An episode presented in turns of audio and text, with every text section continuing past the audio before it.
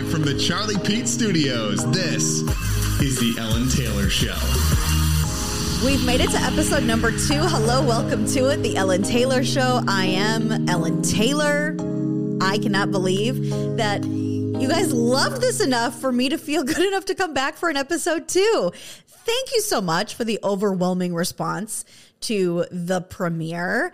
I had obviously a lot of time to think about what I was going to put into the first episode and your feedback and just seeing how well it was received motivated me to make sure, of course, that episode two is even better and episode three is even better than that. And so we're just going to keep growing and going. And I wouldn't have been able to do that without you. So thank you so much. I got so much feedback and I, again, am overwhelmed by all of it one of the questions that I got repeated over and over again is why is the Ellen Tailor show only on Tuesdays? Why can't you be on Monday through Friday? And it is not because I'm lacking of content because y'all know I can talk for days. I mean, I was on Monday through Friday, both when I was in radio and in television. So why is the podcast only once a week? The answer is simple. It is because I am one person. So I do not obviously have a team like in radio and television. I have producers and editors and you know, people that would set up cameras and do all of those things for me. The only thing I had to focus on was the content. And when you go off on your own, you do all of that by yourself. And I would love to grow this to a point where I could bring in a whole team and we could be on five days a week. Uh, the only way I'll be able to do that is with your support. So the first thing you can do to support this show is, of course, listen to it uh, or watch it, whether it's anywhere podcasts are heard or on YouTube. Or uh, you can support the show by telling a friend, of course.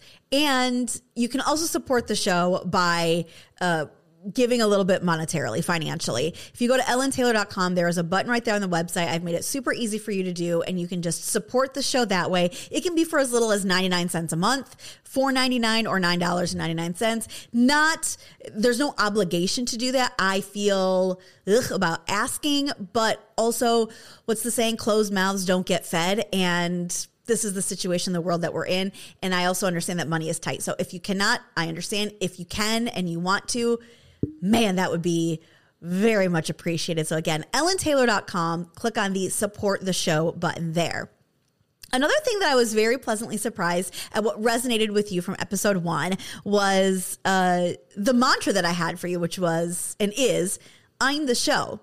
Let's go back. I was thinking about what I was going to name this podcast and I was trying to think of like obscure names, something cool, something clever. And then I stopped myself and I said, I'm the show. I'm going to call it the Ellen Tailor Show. And I want you to remember that for whatever it is in your world and in your life, that you are the show. You are, you know, the one that's doing it all, whether that is in a podcast, at your job, being a mom, being a friend, whatever it might be. You are the show. I'm the show. I was scrolling through TikTok and I actually, I love TikTok. I want to play a little clip of one that I I heard. Let's see. But I want to play this clip for you because I think this is the message that women need to carry in their minds 24 7. And I was like, I'm the show. I'm the show. Don't let anybody tell you that you are not the main character of your own show. That is so true. Never let anyone tell you that you are not the main character of your own show. That TikTok posted by a good friend of mine. Her name is Tori. Uh, Oh, it's Tori underscore D Bodega boyfriend update on TikTok. A lot of fun. Thank you for the support, Tori, and thank you for those of you that, you know, posted it on your stories. I tried to reshare without being obnoxious on Instagram. So thank you, thank you, thank you. I also am working on uh, some I'm the Show merch.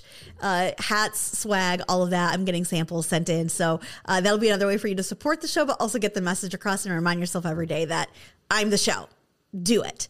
Uh, speaking of being the show and being the main character of your own life, and the fact that the number one thing y'all said you wanted to hear on the Ellen Tailor show was about my dating life, this week's episode will end with a can't miss story about my flawed character in the romantic comedy that is my life.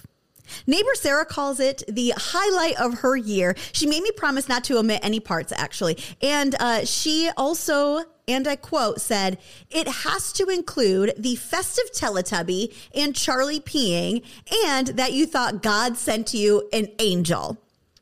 That is coming up. But first, I'd love to share a tool that has helped me tremendously in my dating life, but also uh, in many aspects of my life. And I think that it could help you.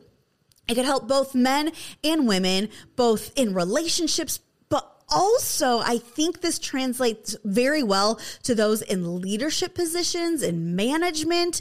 And this tool is a thing that I love so much. It is called the Enneagram. It's a personality system. I'm going to read the definition used in psychology, business, and self help. It describes how each of us, based on our own individual traits and childhood experiences, fits into one of nine different personality types. So, the idea behind the Enneagram is to understand what a person's motivations and fears are. What is their core motivation and what is their core fear? And a lot of times these are hidden unless you actually take the time again to study the Enneagram. So, let me explain first the nine different types, and then I'll tell you how to figure out which one yours is. And in fact, you might even start to relate to some of these as I explain the nine different types. So, number one on the Enneagram is the perfectionist.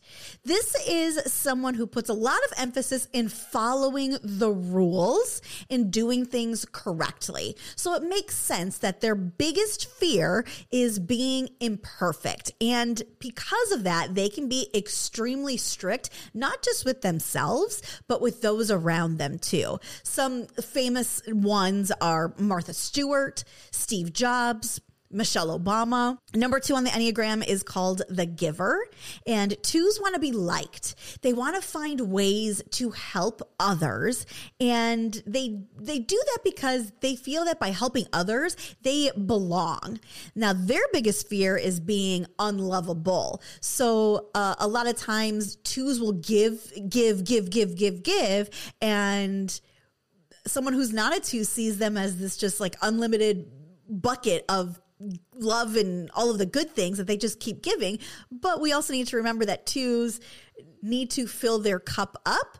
And a lot of times, uh, twos see themselves as, well, I give, give, give, and I don't ever get in return, which they don't want to say that they like to get things because that is not their core motivation. So some celebrity twos on the Enneagram include Dolly Parton, makes sense, right? Mother Teresa and Maya Angelou. Number three on the Enneagram, one that I'm partial to, is the achiever. I am a textbook case of the achiever. Threes want to be successful and admired by other people, and they are very conscious of their public image.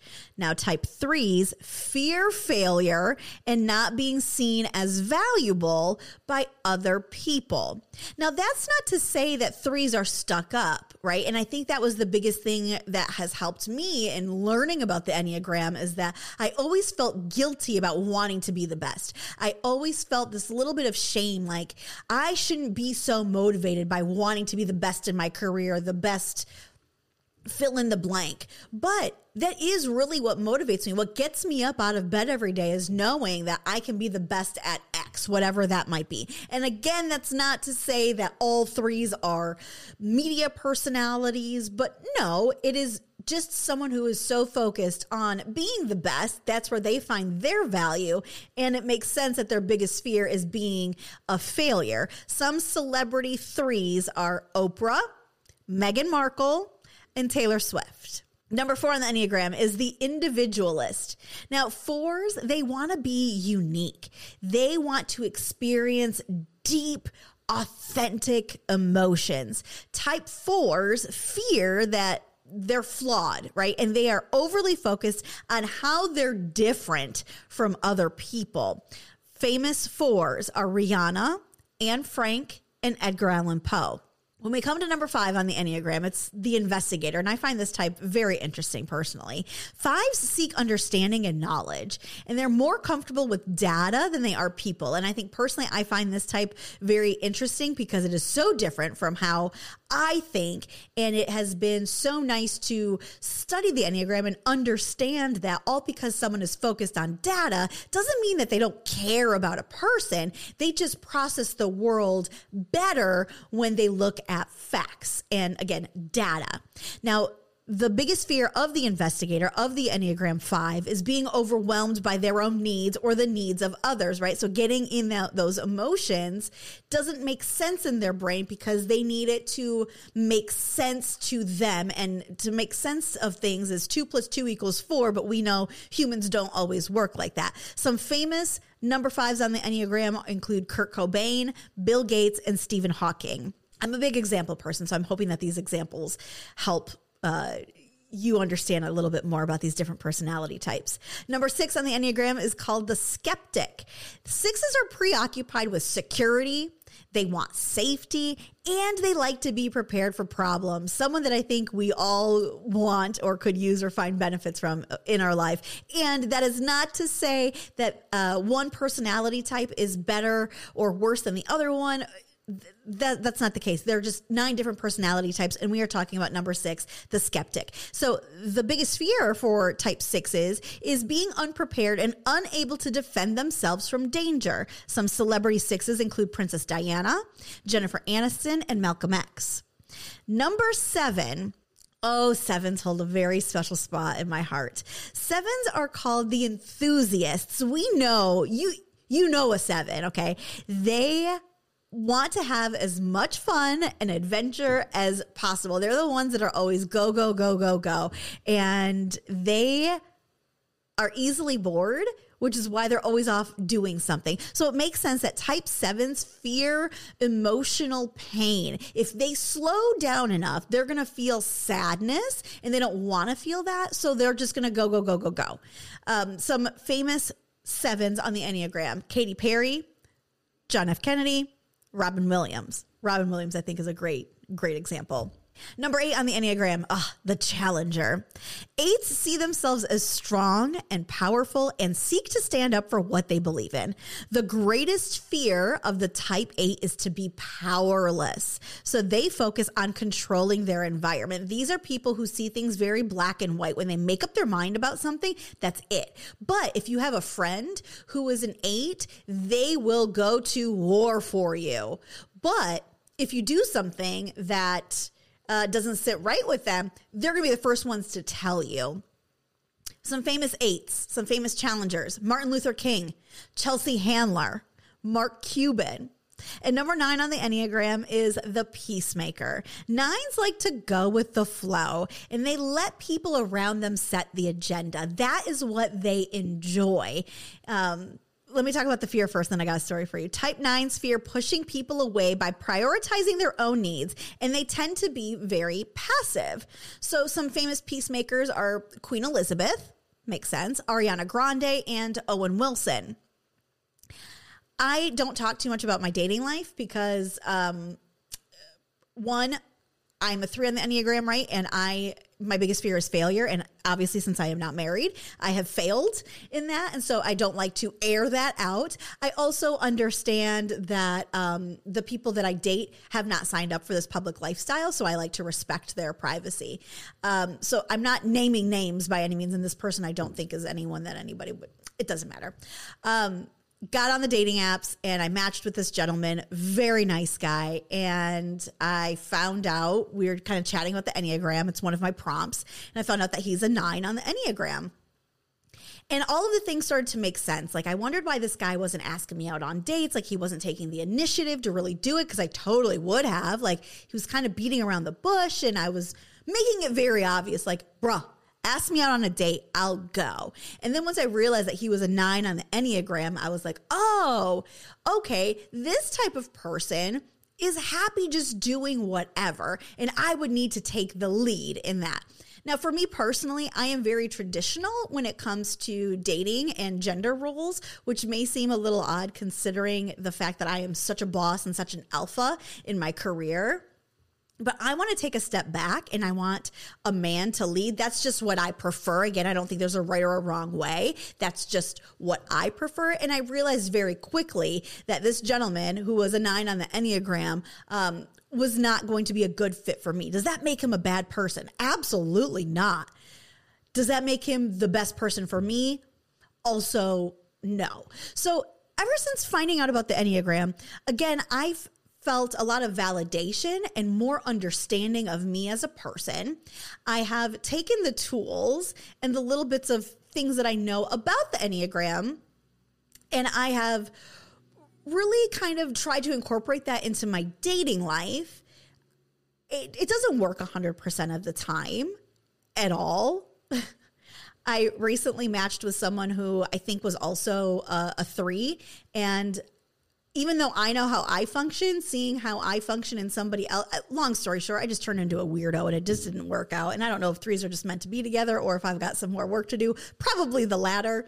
Um, but I also think that the Enneagram is very such a good tool to have if you're listening to this and you're in management or in a leadership type of role, because understanding how your employees, your teammates work and receive messages um, and, and the best way to motivate them, it is an invaluable tool to have in every aspect of your life. So again, the Enneagram is not based on like, oh, well, what what day were you born on? You're a Capricorn, you're like this because I don't think my astrology sign, which I am a Capricorn, I don't think that really resonates with me. But the Enneagram is really kind of based in uh, behavior sciences, right? It's not just this foo foo stuff. So I really suggest you digging deep into your personality type. Uh, you can go online and find a free uh, test there and uh, figure out what your personality type is,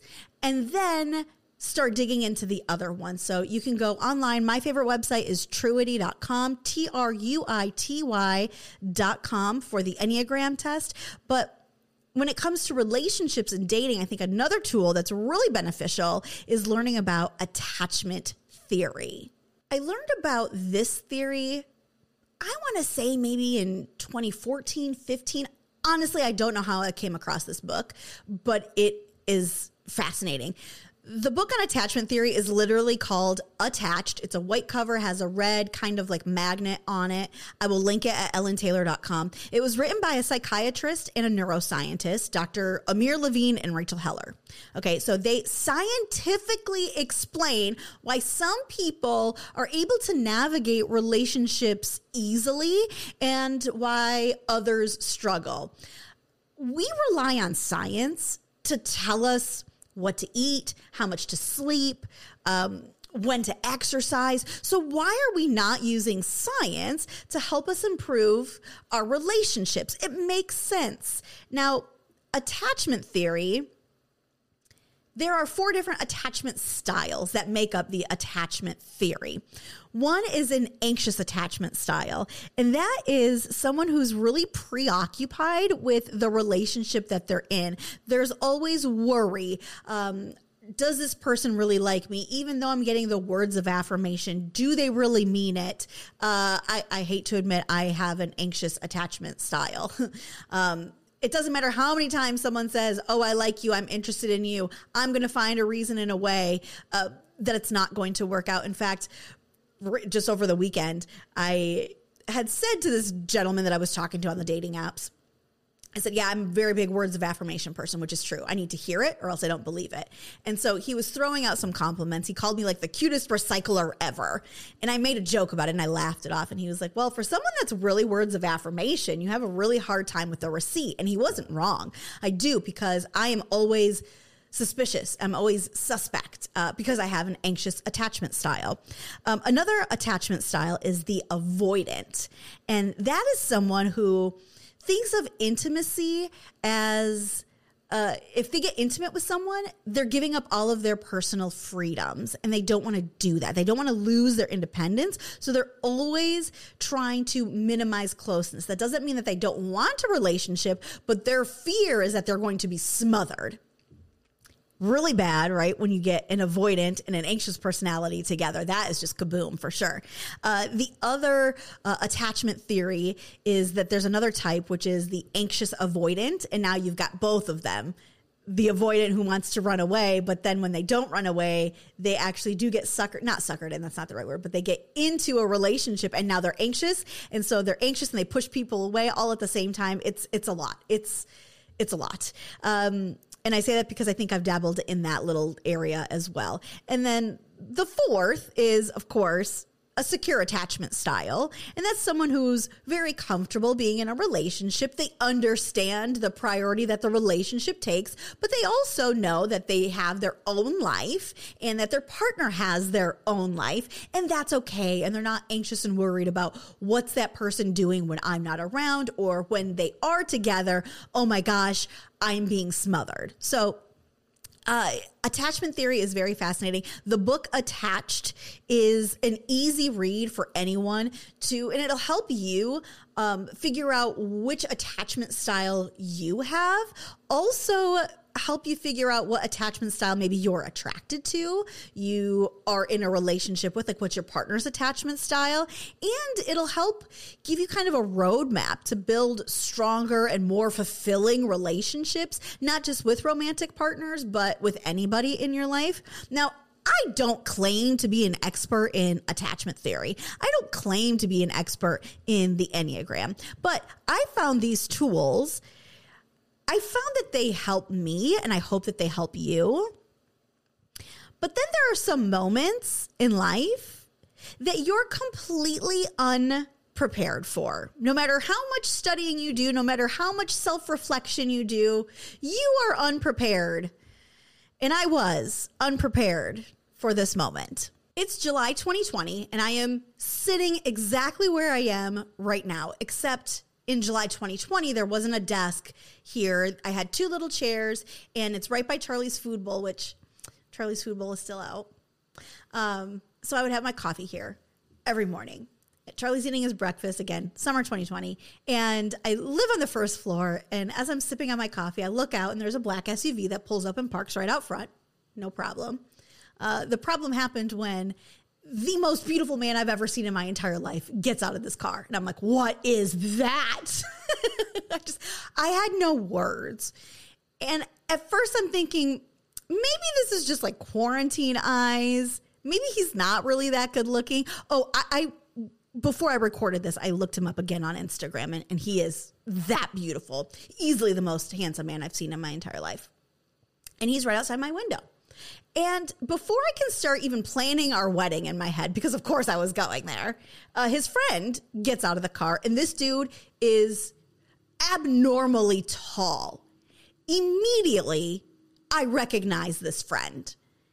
NBA player, first round pick for the Detroit Pistons, Andre Drummond, is right outside of my window. What? Come to find out, uh, he knew someone that also lived in in my apartment building, and over the next couple of months, I would see Andre and his friend, the God, uh, I would see them often kind of coming and going. And I was like, okay, I'm going to talk to him. I'm going to talk to him. Not Andre. I don't care about him. I don't care about athletes. You know, like what I do for life, I talk to plenty of them. A lot of them are my friends. I don't care. Um, but when it comes to an Adonis, now that I care about, especially being a single woman in the middle of a pandemic, which is very hard to date. And my biological clock is ticking. And I'm like, oh my gosh, here is this man and he's beautiful. I need to make something happen, but I don't have the guts because, and this may come as a surprise, when it comes to my career, I am such an alpha. When it comes to my public life, I am very much a boss. I get things done, I am the leader, I do it. When it comes to dating, I am a pansy. I am a little girl. I am a wuss. I am a, you fill in the blank, whatever it is. I also really like when men take the lead. It's affirming for me. So I never like to make the first move by any means. And that includes apparently even showing any man that I'm interested in them. Because when I do, I end up turning into a weirdo and it's odd and well, it explains a lot of things. So, um, over the next couple of months, I see them a couple of times and I never have the guts to say anything to them. Now, we're going to fast forward to December 2020, end of November, beginning of December 2020. So it's been about six months at this point. I see these guys often enough to where I should say something, but I don't. This, I am at the peak of my first holiday season being an online store owner, right? Charlie Pete selling clothes. And it was frantic and busy, and I'm doing it all myself. So my day literally consisted of packaging up orders every day.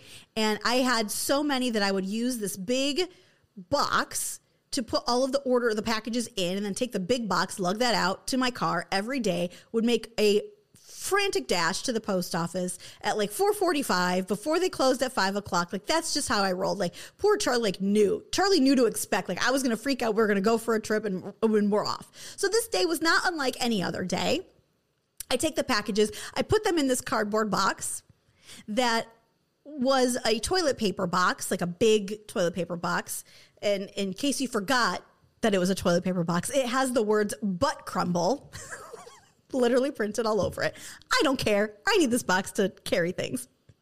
And I get Charlie, I get my box of butt crumble. I cannot believe this. I can't believe I'm telling the story.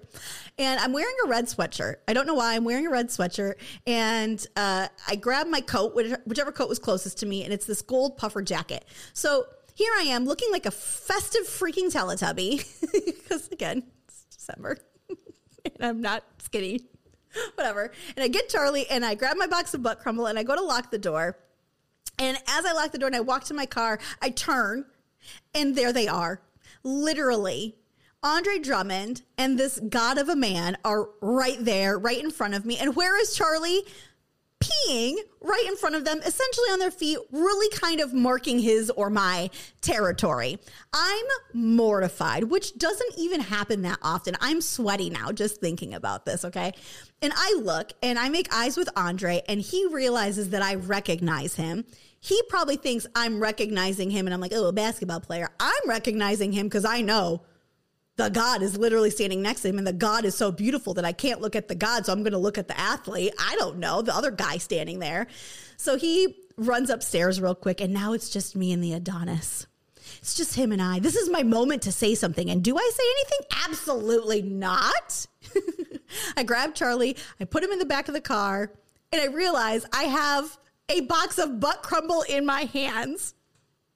So here I am shoving everything in this car, trying to act cool, absolutely not looking like I'm cool at all.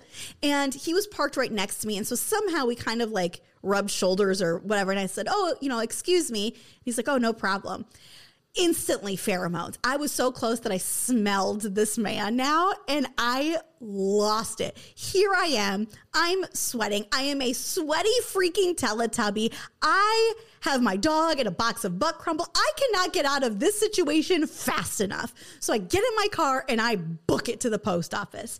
I text Sarah and I'm like, oh my God, literally a man has been delivered to my doorstep I need to go back and say something. Guys, I was genuinely convinced that God had delivered me a man to my doorstep. when I get back to my car, or when I get back to my apartment, thank God, actually, they're gone.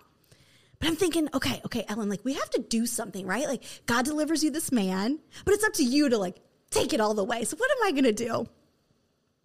I am not a stranger at sliding into the DMs. I also have no problem again talking to professional athletes by any means. And um, quite frankly, I'm a big deal myself, so I'm not really faced. so what do I do? I sent Andre Drummond a DM because, again, I don't know anything about his friend. If I knew his friend, I would have slid into the friend's DMs, but I don't. I know Andre.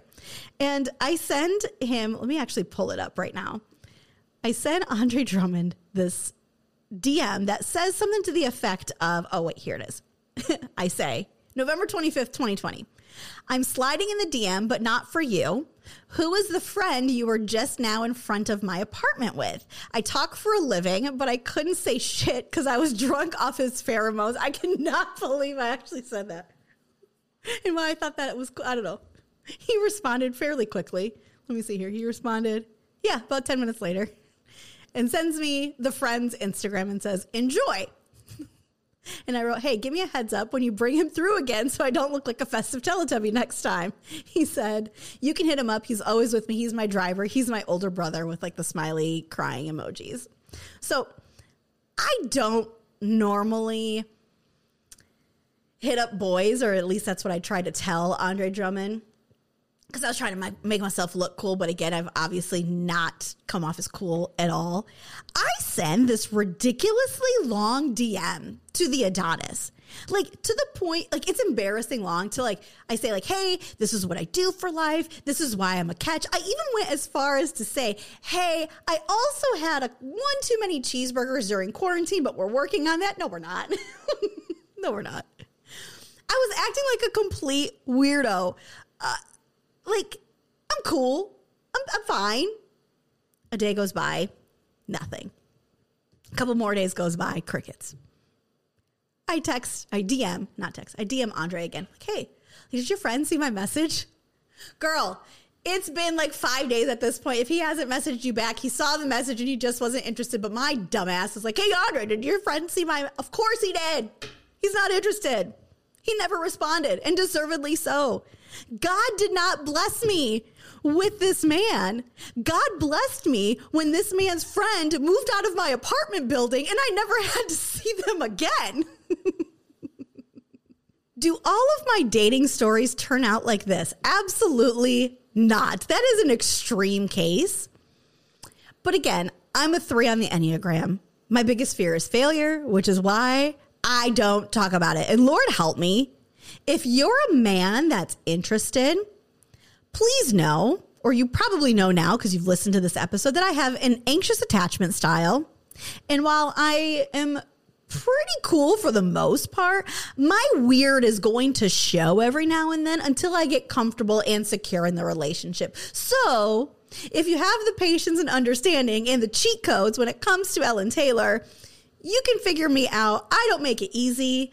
And I really still have this dream in my head that this perfect person for me will come into my life and have the patience to deal again with my weirdness and uh, stick around long enough to see the Ellen that I show to you. It, it's so wild to me that I can be more comfortable on a podcast speaking to a camera and into a microphone than I am one on one with an individual especially a man that I might be attracted to.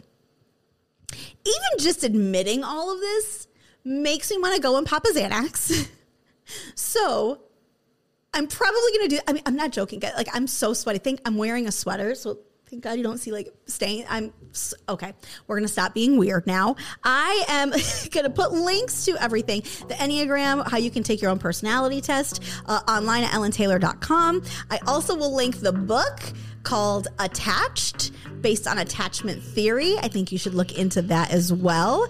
And of course, if you can, please go and support the show at ellentailor.com because your girl needs to buy some deodorant because now she's a sweaty mess. All right. Uh, and if you're looking to add a furry friend to your family, please, please, please do not shop, adopt.